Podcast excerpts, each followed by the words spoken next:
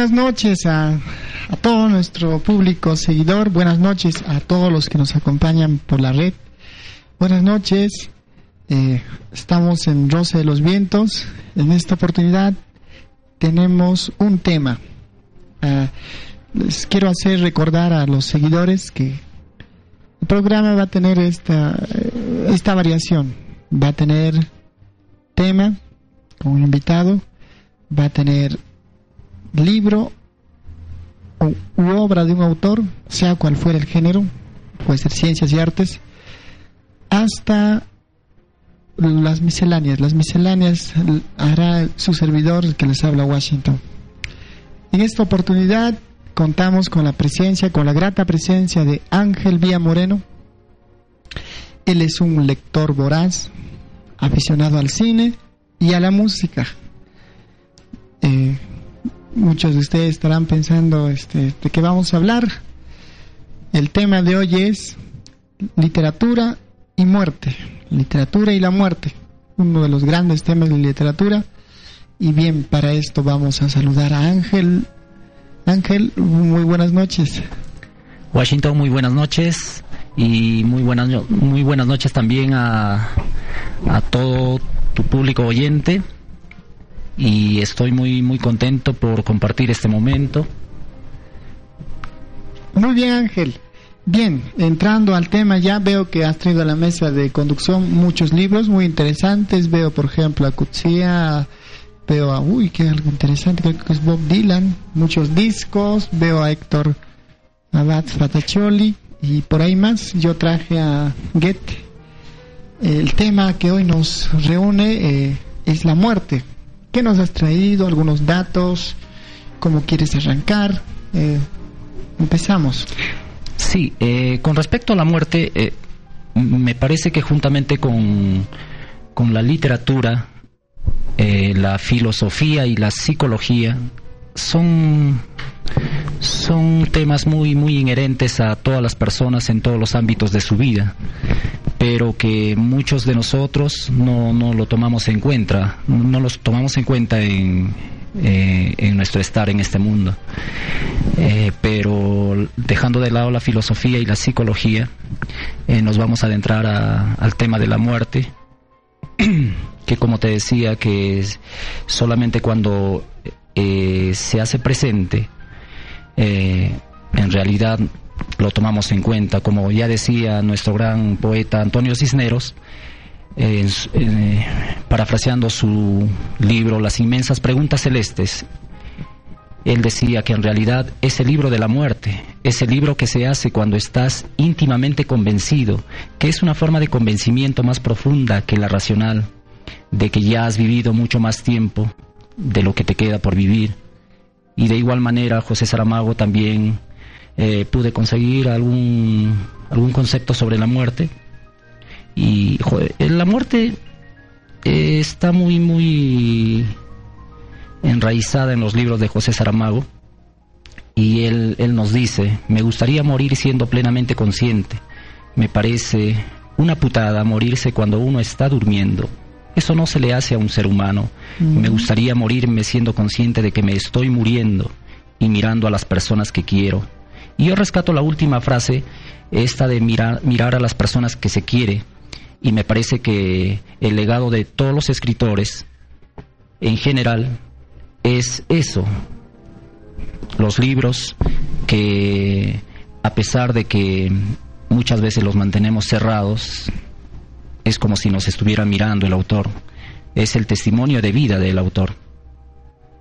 Interesante esta introducción que haces, Ángel citando a, en este caso Saramago y cómo nos gustaría, ¿no? Cómo morir. Eh, a ver, la, la muerte se podría decir que está en toda buena literatura, este, como, como, como hay mucha tradición. Pareciera ser que en todos los géneros, es decir, es el gran tema de literatura. La literatura como tal este, trata la muerte de tiempos inmemoriales es un tema unívoco, a todos nos toca, pero ¿cómo lo han interpretado los escritores? ¿Cómo lo han entendido? Muchos lo han vivido, muchos han experimentado. A ver, aquí se me viene a la mente este, Dostoyevsky. Dostoyevsky vivió este, muchas experiencias de muerte de sus hermanos, de su esposa, de su papá a manos de sus empleados. Y se le murieron muchas personas y él era epiléptico.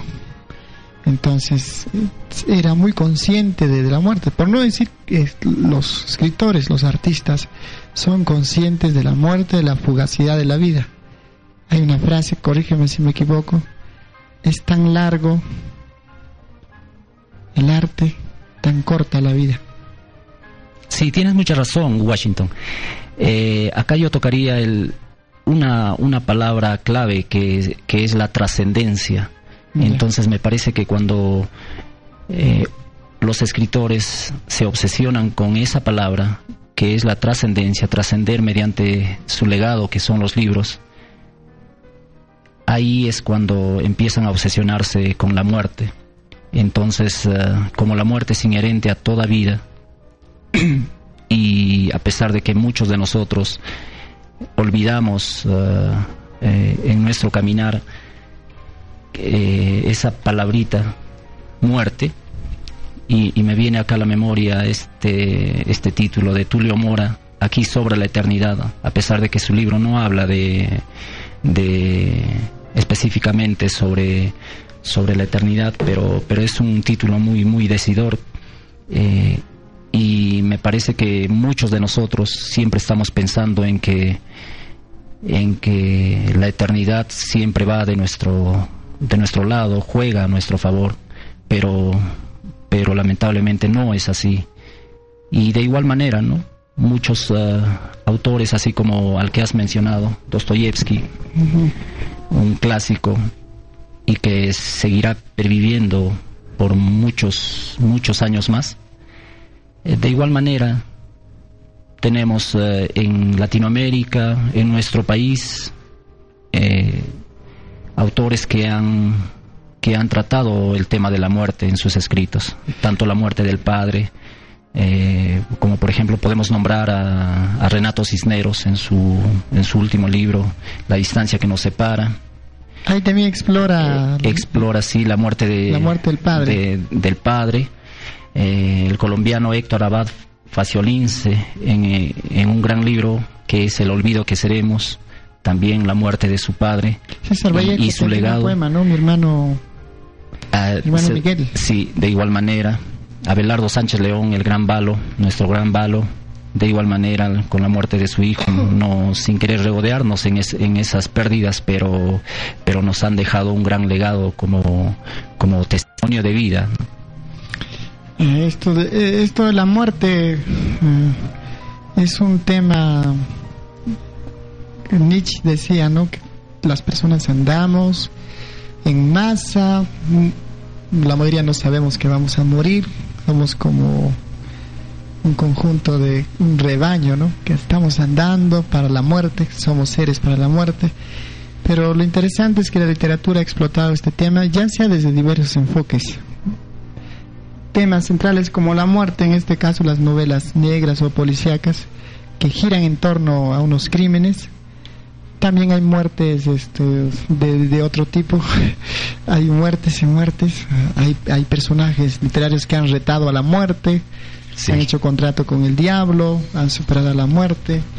La muerte, entender a la muerte, la literatura lo hace más llevadera, lo hace más comprensible. La muerte tocada dentro de la literatura ha hecho que aceptemos a la muerte, es decir, leyendo a grandes autores uno podría estar más preparado frente a la muerte que a diferencia que una persona que no leyera. De caso, literatura, sea cual fuese el género, o igual leyendo uno va a seguir temiendo a la muerte. Me parece que no nos acostumbramos a, a la existencia de la muerte, existencia entre comillas, pero o porque eh, a mi parecer muchas personas han olvidado qué es la muerte o que en algún momento van a mm, van a morir. La muerte es parte de la vida. Sí, la muerte es, parte de la vida. Y cuando nosotros morimos, cuando nosotros morimos, también nuestra muerte se extingue, desaparece, dejamos de hablar de ello. Pero Eh, como te decía, hay muchas personas que dedican su tiempo a, a cosas vanas, fatuas, que en, sus vidas pues no no no no no trasciende, no aporten, no aporta prácticamente nada, ¿no? Y son muertos en vida, ¿no? aunque no lo sepan. Y lamentablemente pues eh, el mundo está como está y gracias a, a eso, ¿no? Yo el otro día este escuchaba a un escritor Arturo Pérez Reverte hace una diferencia con las personas del siglo pasado, con nuestros abuelos, se podría decir. Las personas que han vivido las guerras y las entreguerras, las, las mundiales, son aquellas personas que eran más conscientes de la muerte. Nosotros los que ahora vivimos, llamémosle así, posmodernos, ¿cómo se llamará esta época? no Mira, tú cuando dices los 70, la, la, captamos, ¿no? Del siglo pasado, los 80, los 90. Claro. ¿Cómo se llama esta época del 2000 al 2010? Y del 2010 al 2020 o hasta ahora, ¿cómo se llama? No, no tiene nombre. Eh, debería debería tener un nombre, ¿no? Lo cierto es que estas personas, discúlpame Ángel, estas personas que vivían en las desde el 40 a los 50, disculpen, desde el 40 a los 50 eh, eran más conscientes de que iban a morir. Cuando una persona, Arturo Pérez Reverte manifiesta, cuando una persona sabe, asume que es consciente que va a morir, eh, vive una vida más plena y pareciera ser que es mejor en términos generales que una persona eh, que, que, no tiene conciencia que se va a morir, o sea, presume o asume que es eterno. Sabe que se mueren sus vecinos, que se mueren personajes famosos, ¿no? Pero no es consciente de su propia muerte hasta que le llegue. Eh, y lo interesante de la muerte es que no avisa, agarra, este, al, más inopinado. Entre tú y yo, por ejemplo, uno de los dos morirá primero. ¿Quién será? Entre todos nuestros oyentes, uno de ellos morirá primero. Así es. Tenemos acá a nuestro que nos acompaña, el ingeniero de sonidos también, Ángel. No sabemos, la muerte es, pareciera ser que eh, están viendo quién viene, quién va. Eh, sería bueno que todos muramos de ancianos, ¿no? Pero es una ruleta, es una suerte. Sí, justamente. En cualquier momento nos puede ganar. porque a nuestras vidas las rige el azar. Se da, se da ese, ese tipo de circunstancias con respecto a, a la diferencia en, de tiempo en que vamos a, a morir todos nosotros. Una preguntita, ya que ya nos puedes ayudar con algunos textos, de, hecho Castro, muchos materiales. Mi pregunta que, que te hago es, ¿qué, qué podemos explayar, no? Para hacer un diálogo más interesante es, uno muere, existe esto de morir demasiado joven, o sea, ya uno puede, como dice Heráclito, ¿no? Este, justificar su existencia en un momento. O sea, o sea, existe esto de morirse demasiado joven.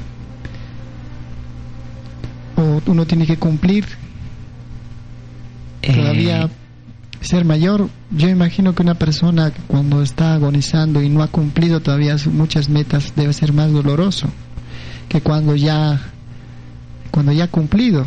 O, no sé, que en tu investigación, en tu pesquisa literaria, no sé si por ahí habrá algunas respuestas o no sé, ¿qué, qué, qué material nos has traído? Pienso que en cuanto al, al tema de este del de la trascendencia y del tiempo en que en que ya una persona debería morir, ¿no? Es muy importante el legado y algunas, algunos de nuestros eh, grandes escritores, suicidas sobre todo, eh, siendo empáticos, aunque es muy difícil ponerse en el lugar, pensar, pensar como ellos, han, han tratado este tema. Y, justamente porque eh, eran absorbidos por por, enfermedades enfermedades mentales. Sí tratando un poco de de eh, de soslayo este este tema del, de cuándo ya es eh, es tiempo de, de morir. Permíteme tocar este tema me parece que eso queda a consideración de cada, de cada persona. En algunas personas pues consideran que digamos la muerte de, de un anciano y, y, de un niño entre un año y, y diez años aproximadamente, o puede ser, que duele menos que la muerte de, de, de una persona de 30 años, porque justamente estamos esperando ese legado. Sus familiares, las personas que los admiran, las personas que los acompañan en el caminar. Entonces puede decir que la muerte de una persona que ya es mayor no afecta tanto. Depende del caso, ¿no? Pero cuando es un joven y cuando es una promesa de, de trascendencia no, nos duele más. Eh, ¿qué te parece si tocamos o mezclamos esta noche? También tocando algunos famosos escritores suicidas. No pudieron, por ejemplo, el caso más pristino, el caso más claro. César Gil de se preguntó, ¿en qué habremos fallado, no? Cuando este José María Arguedas se suicidó en Perú. Eh, por ejemplo, ¿no? ¿Qué te parece la, muerte de José María? José María Arguedas, uno de nuestros, uh, bueno, yo lo considero el, más grande escritor peruano, quitándole este, un poco el mérito a, a Mario Vargas Llosa por haber conseguido el Nobel, justamente porque eh, José María Arguedas es más reconocido sin haber obtenido unos premios tan tan eh, tan grandes como, como un Nobel. Y José María Arguedas existe en la vida de en la vida y los escritos de, de muchos uh, contemporáneos europeos. Y actualmente jóvenes escritores que aún se siguen sorprendiendo por su obra y de igual manera como César Vallejo. Pero el entorno de José María Arguedas no era pues el, el adecuado. Y ya, ya conocemos ese, ese gran dicho que nunca eres profeta en tu tierra y lo que le pasó a José María Arguedas fue justamente eso que era muy criticado por una élite de, de los escritores limeños, sobre todo costeños. Esto es interesante, ¿no? Como nuestros oyentes sabrán, este José María Argueda se suicidó eh, y, y, generó una gran pérdida en los escritores en Perú. Si hubiera seguido vivo, hubiera producido más. Interesante y, y, pareciera ser que puede ser esto otro un tema, ¿no? El hecho del, de que hay muchos escritores, ¿verdad? Bastantes, la lista es grande, se han suicidado. Por ejemplo, Pavese. Pavese claro. también se suicidó y tiene un bonito poema que dice, vendrán los ojos, vendrá la muerte y tendrá tus ojos. Eh, no solamente es él, hay varios. Dylan Thomas, eh, no sé si es suicidio qué será esto con 18 botellas de whisky se suicidó. Silvia Plath, no sé qué habrá pasado con Ted Hooks, su esposo, otro poeta. Les Amores, también se suicidó, no creo que, corrígeme si me estoy equivocando, creo que puso la cabeza en el horno.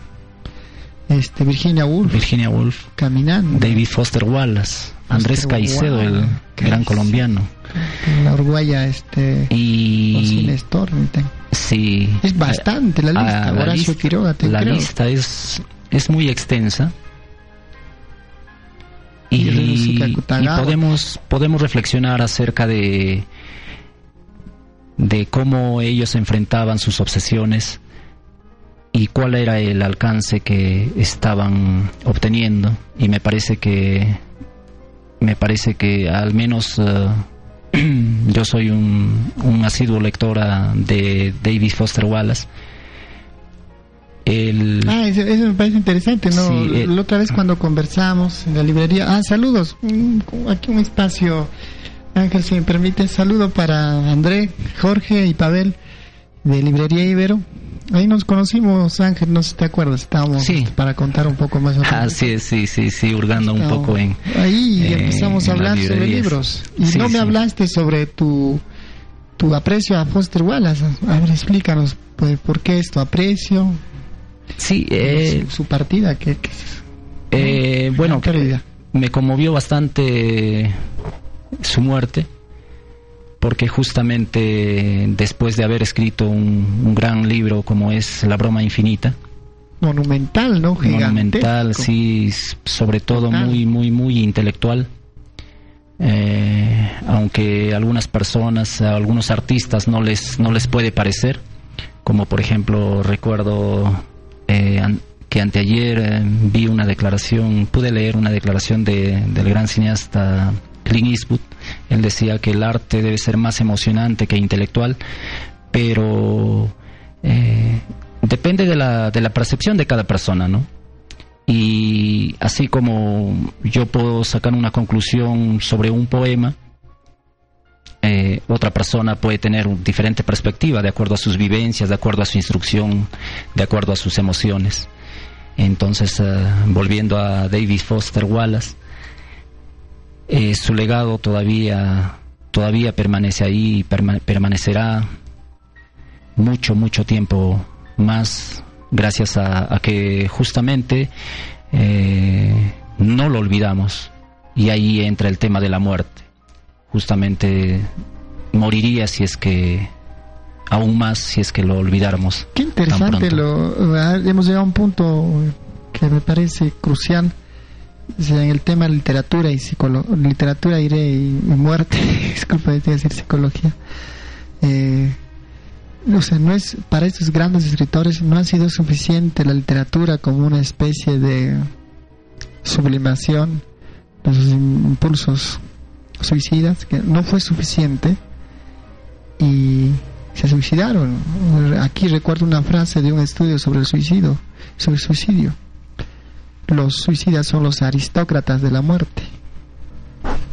Eh, pareciera ser que, o sea, actualmente estamos en una época en que se condena al suicidio es Dios también, por algunas interpretaciones, eh, no recibe a los suicidas. La religión los condena. No, van, creo, al paraíso, van a otro lugar. Pero pareciera ser que en este caso los escritores no, la literatura tampoco les ayudó, o, o es lícito el derecho a morir. este, en la obra, este, el mito de Sísifo, el hombre rebelde, uno de las dos es. La pregunta más importante, dice Albert Camus, es el suicidio. Eh, la pregunta filosófica más importante. Uno podría decidir su propia muerte, no una muerte heroica. Pero no sé, esta pregunta la lanzo al aire el, el, tema es, no tanto porque no quiero salirme al tema de escritores suicidas, porque es otro tema interesantísimo, es cómo, este, no sé qué textos te han llamado a, ti más la atención, de cómo los escritores, los que tú tengas en tu cano o los que nos traen a la mesa veo un libro de Coetzee, eh, cómo ha interpretado esto la muerte. La muerte como algo parte de la vida, como algo humorístico, dramático, como un misterio ¿Qué nos puedes decir más? Bueno, junto a la muerte podríamos eh, eh, inscribir muchos, eh, muchos, muchos calificativos como patético, dramático, conmovedor y, todo lo que se nos pueda ocurrir. Orgiástico. Orgiástico, sí, sí, sí. También, también, también. Pero me parece que el límite, el límite máximo de libertad eh, podría ser el suicidio. Y es aceptable si es que cada persona desea administrar su vida. Nosotros, todas las personas queremos administrar nuestras vidas, aunque muchas veces no los conseguimos, no, no lo conseguimos. Pero de igual manera, eh, claro que estamos dejando un poco de lado el, el tema de las enfermedades mentales, por las que también padecía Foster Wallace, que era un maníaco depresivo. Y si no me equivoco, José María Arguedas, Virginia parece, que sí. Eh, también, entonces, eh, eh, eso asociado a la, a la paranoia, a la, a la obsesión que tienen por, por la perfección, cosa que cosa que todo escritor debería tener, ¿no? Porque usualmente, pues, una novela se reescribe hasta, qué sé yo, 10, 12 veces, entonces eh, los poemas aún, aún más. Y, y, si y si no existiera la imprenta pues si, si alguna vez el mercado no, no urgiría la, la, impresión se seguirían reescribiendo no infinitamente ah. tienes materiales interesantes que nos ahora con respecto a, estamos nombrando a, a Kotzi a ver. Eh, traje este libro porque me, me pareció interesante el tema de la muerte no convencional. Por ejemplo, él trata en este libro la infancia de Jesús. El, ¿Qué es? ¿Es una novela? ¿Un es diario? Una, es, una novela en la, en la que narra el, el traslado. ¿De sus novelas últimas o de sus primeras? La penúltima. La penúltima, novela de Coetzee. Y eh, trata sobre el, el traslado de, de, dos, de dos personajes a, a una mm, a un país uh, diría innominado, pero, pero lleva, lleva un nombre, ¿no? Que es Novilla. Y allá eh, están obligados a, a perder, eh, a, olvidar su pasado. Entonces eh, los obligan las tradiciones de, de este nuevo pueblo. Y de igual manera, la forma en que, en que se comportan las personas de este nuevo país, juntamente con, con, sus costumbres, pues no eh, los, los, empujan aún más a esa muerte no convencional, eh, a la que deben acostumbrarse, pero como tú ya sabrás, ah, muchas cosas, ah, eh, muchas de nuestras costumbres están muy enraizadas, las hacemos muy nuestras en la infancia, en la adolescencia, en la juventud. Entonces es muy difícil, es muy difícil. Entonces eh, esta es casi una una eh, una parábola de la inmigración justamente hace y se sigue se sigue dando, ¿no? En, en Europa van cerrando las fronteras, ya no ya no desean recibir eh, más más más personas. Ya no hay espacio, dicen que ya no hay espacio, pero lamentablemente pues tenemos que tenemos que aceptar porque cada cada país tiene su se rige por sus por sus leyes están ya hechas entonces pues eh, eso es lo que me llamó la atención de de de esa esa parábola de la de la inmigración y de cómo podemos perder nuestras nuestras costumbres Ángel, eh, ¿qué te parece? Mira, si orientamos esta parte en la conversación. Pareciera ser que la muerte, eh, ya no, no me había percatado, pero al pasar la, ¿no? los minutos, la muerte pareciera no tiene, este, no necesariamente está circunscrita a las personas. Pueden haber también muertes de mascotas, muertes de árboles dentro de literatura, muertes de, de sistemas, muertes sin necesidad que la otra persona esté muerta físicamente, este, la indiferencia, las, eh, no, la ausencia, o sea, la muerte no necesariamente tiene que ser con algo eh, literal, literal de una persona, pueden ser metafóricos. Hay algo que me gustaría tocar dentro de literatura y la muerte, me refiero a esto. En el proceso creativo, el escritor, no sé si a mí se me viene a la mente Niebla de Unamuno, y este toda la saga de Sherlock Holmes. Me refiero a este, a este proceso. El autor llega un momento en que decide matar al personaje y lo hace. Claro. ya aquí con creación literaria y muerte literatura no estamos mezclando. El caso de, de Sherlock Holmes, Arthur Conan Doyle, eh, no, una de las entregas eh, muere, ¿no? Escribe que muere. Pero tanto ha sido que los seguidores le dijeron que lo reviva. Así es. Y él este, se tuvo, o sea, no pudo, o sea, la, o sea, el personaje sale de, no, regresa de la muerte, revive y al final, este, vive, es eterno. Y me parece esto interesante, es una lucha entre la creación, por una parte el escritor crea un personaje, le quiere, ¿no? Poner fin, pero lucha con él hasta el extremo que, por ejemplo, el personaje vive más que el escritor. Se hace más conocido. Es más importante. Si el Holmes todo, conocemos todos, pocos conocen a su autor. Así es. Y, el ejemplo es, es más grande, hay, hay, muchos de estos ejemplos. Pero no, me refiero exactamente a, a esta parte en cuando el escritor decide poner fin a uno de sus personajes y los mecanismos que en estos se pueden activar. Sí, y me parece interesante esa reflexión. Ah, escuché en algún momento algún escritor que expresaba el, la vida propia que adquirían sus personajes. Y de igual manera me parece que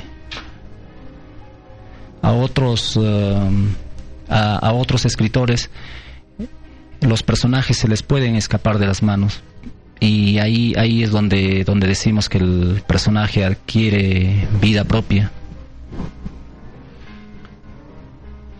eh, a ver literatura como tal es, la, la muerte está plagada en la literatura como parte de la vida la muerte es parte de la vida. vuelvo a la primera pregunta, ¿no? Leer, en este caso, novelas, cuentos, poesía, teatro, ensayos, ¿nos prepara más para la muerte? O una persona que no lee novela, no lee literatura, ¿no?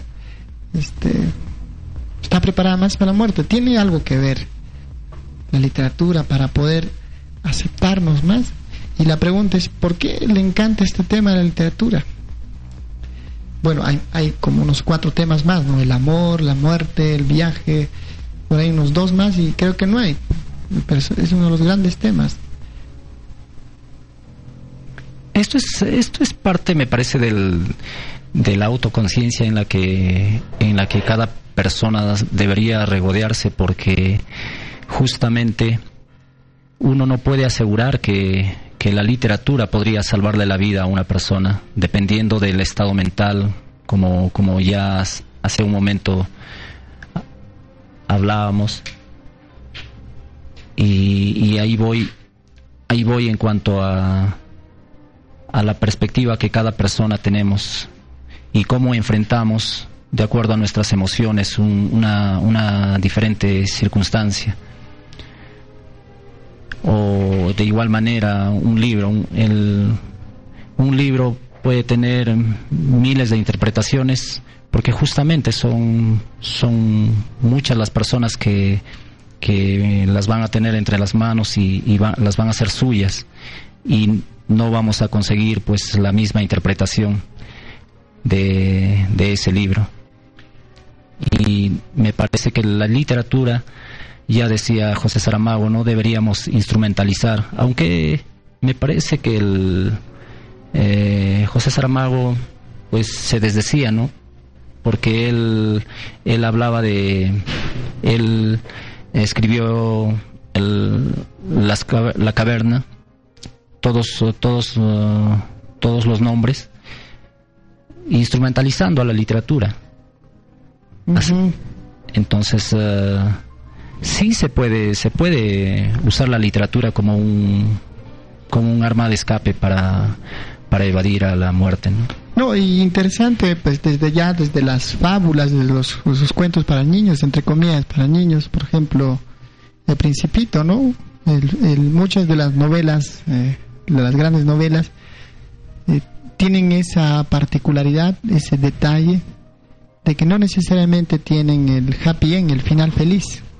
Por ejemplo, en el Principito el personaje muere. En muchas otras también los personajes mueren. Por ejemplo, u otro, ¿no? De fantasmas ya. Por ejemplo, Pedro Páramo.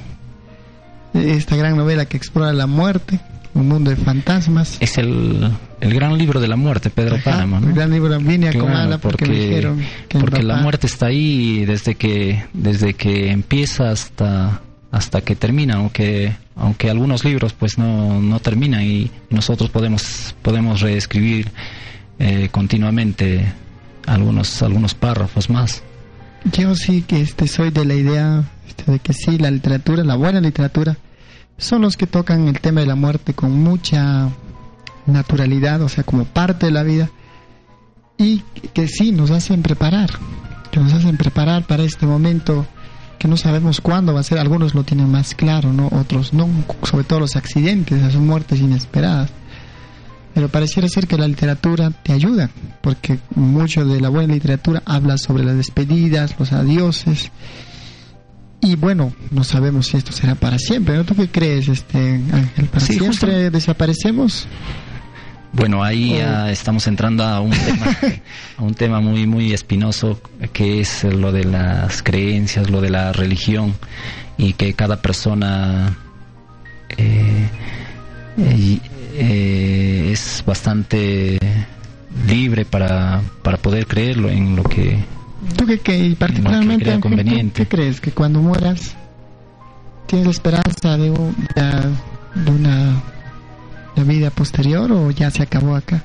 Particularmente no creo en la existencia de, otro mundo. ¿Y si hubiera? Ese es el, el, detalle. Esas, eh, eh, preguntas como esa, pues eh, continuamente antes de, de tomar decisiones, entran en, en juego, ¿no? Y y eso es lo importante de, la literatura que, como tú decías, nos, nos preparan para, para enfrentar ciertas circunstancias dramáticas como, como la muerte. Eh, justamente porque ah, decimos que, que si que si olvidamos eh, que algún día vamos a morir, pues vivimos menos, ¿no? Mira, aquí tengo una mesa, este es el, el libro de Fausto. Hay una parte es muy interesante que conversa con Dios. Pero quería también traer acá este como un o sea, la Biblia también es un un buen texto literario. Hay pasajes preciosos. Sí, sí, Borges decía que se le debe valorar como literatura también fantástica, por, por los buenos pasajes que tiene. Ahí ha habido personajes ahí dentro de las historias que retaron a la muerte, otros volvieron ya por aquí por obra y gracia no divina. Pero yo estoy recordando ahorita Job. Job. Dios y el diablo eh, apuestan, ¿no? Por su fe y este personaje pasa una serie de acontecimientos, ¿no? Que al final triunfa su fe, pero el diablo lo tentaba y Dios le decía, ya ves dónde está, pero al final este hombre sobrevivió a las pruebas. Así es. Sí. Este Vallejo decía, no, este, Dios mío, si tú tuvieras, este, madres que se van, vírgenes que se van, creo los dados eternos, hoy supiera ser lo que es hombre, ¿no? Cuestiona también. Eh, Vallejo es un, es un gran poeta que cuestiona incluso hasta mismo Dios sobre la muerte. Sí, eh, Vallejo ha tratado el tema de la muerte de como siempre lo, tratan los poetas, ¿no? De una forma subliminal y que si queremos interpretar pues no, no lo vamos a lograr porque ¿quién, quién podría decir exactamente lo que un poeta está expresando. Es muy difícil. Es muy difícil, por eso justamente el, el carácter eh, eh, celestial casi de la, de la poesía. Entonces, eh, permíteme acá un, un párrafo de, de esta novela de Sergio Galarza, una canción de Bob Dylan en la agenda de mi madre ¿Eso que es? ¿Un libro? ¿Una eh, novela? Es una novela casi como, como un, un diario acerca de la muerte de, de, su madre y todo, todo lo que conlleva. A ver. Dice, me gobernaba la impotencia de no tener el control, dentro y fuera de la cancha, o donde diablos estuviera, porque en ese momento todo me parecía tan irreal, vaporoso, como si me hubiera quedado atrapado en el entresueño. Tenía la impresión de correr en cámara lenta. Entonces, eh, esta, esta impresión frente a la, a la muerte, pues eh, es, eh, es bastante dramática. patética si se quiere, pues, pues lo conmovedor siempre, siempre es inherente a la muerte, ¿no? Bien, este Ángel, queremos este dar paso a una canción que nos has traído, pero antes quisiera mandar saludos a personas que nos están escuchando. Saludos a Álvaro, que aquí me lanza una cita, ¿no? Dice, no merece la pena matarse, uno siempre lo hace demasiado tarde. Una cita de Shorán.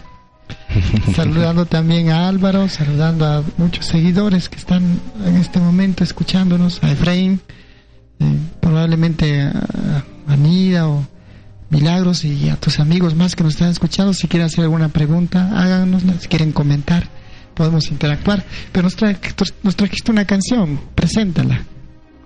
Así ah, es. Eh, es, eh, es, forma parte del, de la banda sonora de la, de la película La, familia Belier.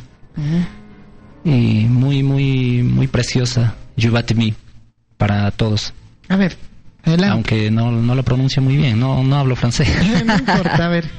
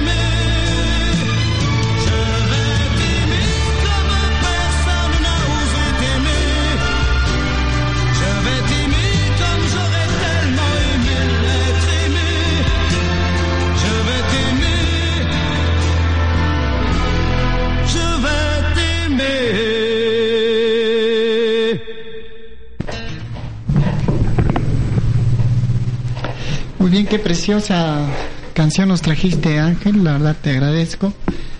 Y bien, ya llegando a la última parte del programa, quisiera leer un poema de Borges llamado Límites. Para Borges, ¿no? Consideraba que morir no es para tanto, porque de su mamá murió también como, como tú sabes, su abuelita murió, no fueron ellos este, muy longevos, su abuelita murió pasando los 90 años y a punto de agonizar, dice su abuelita, ¿no? Se me pasó la mano. Hay un poema de Borges, No Límites, leo esta versión corta. Hay una línea de Berlín que no volveré a recordar. Hay una calle próxima que está vedada a mis pasos. Hay un espejo que me ha visto por última vez. Hay una puerta que he cerrado hasta el fin del mundo. Entre los libros de mi biblioteca estoy viéndoles. Hay alguno que ya nunca abriré. Este verano cumpliré 50 años. La muerte me desgasta incesante. habrá un momento en que hagamos todo por última vez, ¿no? Te mirarás por última vez al espejo, subirás la combi o el bus por última vez, comerás por última vez. Pero esta parte me interesa, ¿no? Tampoco pareciera ser que la muerte es para tanto. Yo para ya este, dar un comentario y darte a ti paz y para que puedas cerrar ¿no? tu intervención, eh, me quedaría con Heráclito. Muchas veces no hay necesidad de vivir toda una vida. Muchas veces un instante justifica nuestra existencia. Después de haber vivido esta ya uno puede decir o dice, no, ahora sí puedo morir tranquilo. Entonces, aceptar, ¿no? Entonces, pero no esperar todavía hasta vivir ese, ese instante, ¿no? O, vivir el día a día, ¿no? O el carpe diem, ¿no? Aprovecha el momento, vivir cada día como si fuera el último día. Qué difícil es vivir de esta forma cuando uno no es tan consciente de que se puede morir. Se están muriendo grandes personajes. Cuando yo me conocí contigo, hablamos sobre la muerte de Piglian. A mí sí me afectó esa muerte. Sí, a mí también. Bastante eh, ahí está esperando. Lo bueno es que en la literatura dejan su obra, se hacen inmortales. No sé si habrá sido su objetivo serlos, pero su obra queda. Nosotros somos pasajeros, efímeros, pero las obras quedan, la, la, literatura. Unas palabras finales, de este Ángel, que nos puedas compartir. Sí, es muy cierto lo que dices, que eh, no parece irreal que, que no tenemos una una verdadera postura frente a la, a la muerte y en general, ¿no? Y permíteme despedirme con una, una frase de, del, del libro de Abad Faciolince, El olvido que seremos. A ver. Muy, muy enriquecedora. Dice, cuando me doy cuenta de lo limitado que es mi talento para escribir, casi nunca consigo que las palabras suenen tan nítidas como están las ideas en el pensamiento. Lo que hago me parece un balbuceo pobre y torpe al lado de lo que hubieran podido decir mis hermanas. Recuerdo la confianza, la confianza que mi papá tenía en mí. Entonces levanto los hombros y sigo adelante. Si a él le gustaban hasta mis renglones de garabatos, ¿Qué importa si lo que escribo no acaba de satisfacerme a mí? Creo que el único motivo por, el que he sido capaz de seguir escribiendo todos estos años y de entregar mis escritos a la imprenta es porque sé que mi papá hubiera gozado más que nadie al leer todas estas páginas mías que no alcanzo a leer, que no leerá nunca. Es una de las paradojas más tristes de mi vida. Casi todo lo que he escrito lo he escrito para alguien que no puede leerme, y este mismo libro no es otra cosa que la carta a una sombra. Y adicionando a esto, hay algunas personas que prácticamente se olvidaron o, se olvidaron o siempre siempre están están pendientes de que de que son inmortales y me parece que justamente porque no se han acercado de manera adecuada a la, a la literatura o a las artes en general. Eh, justamente por eso es que es que hace un momento expresaba de que el mundo está como está porque porque muchos de nosotros no tenemos una postura adecuada frente a la muerte. Y, termino, discúlpame, termino con, con una frase de, de, del libro de Sergio Galarza que dice, un carro se coló entre el coche fúnebre y nosotros para aprovechar la preferencia que, se otorga a los cortejos fúnebres en las calles y carreteras y no comerse el tráfico. Una pendejada que me recordó cuánto había odiado a esta ciudad, ciudad de mierda, país de mierda, cáncer de mierda.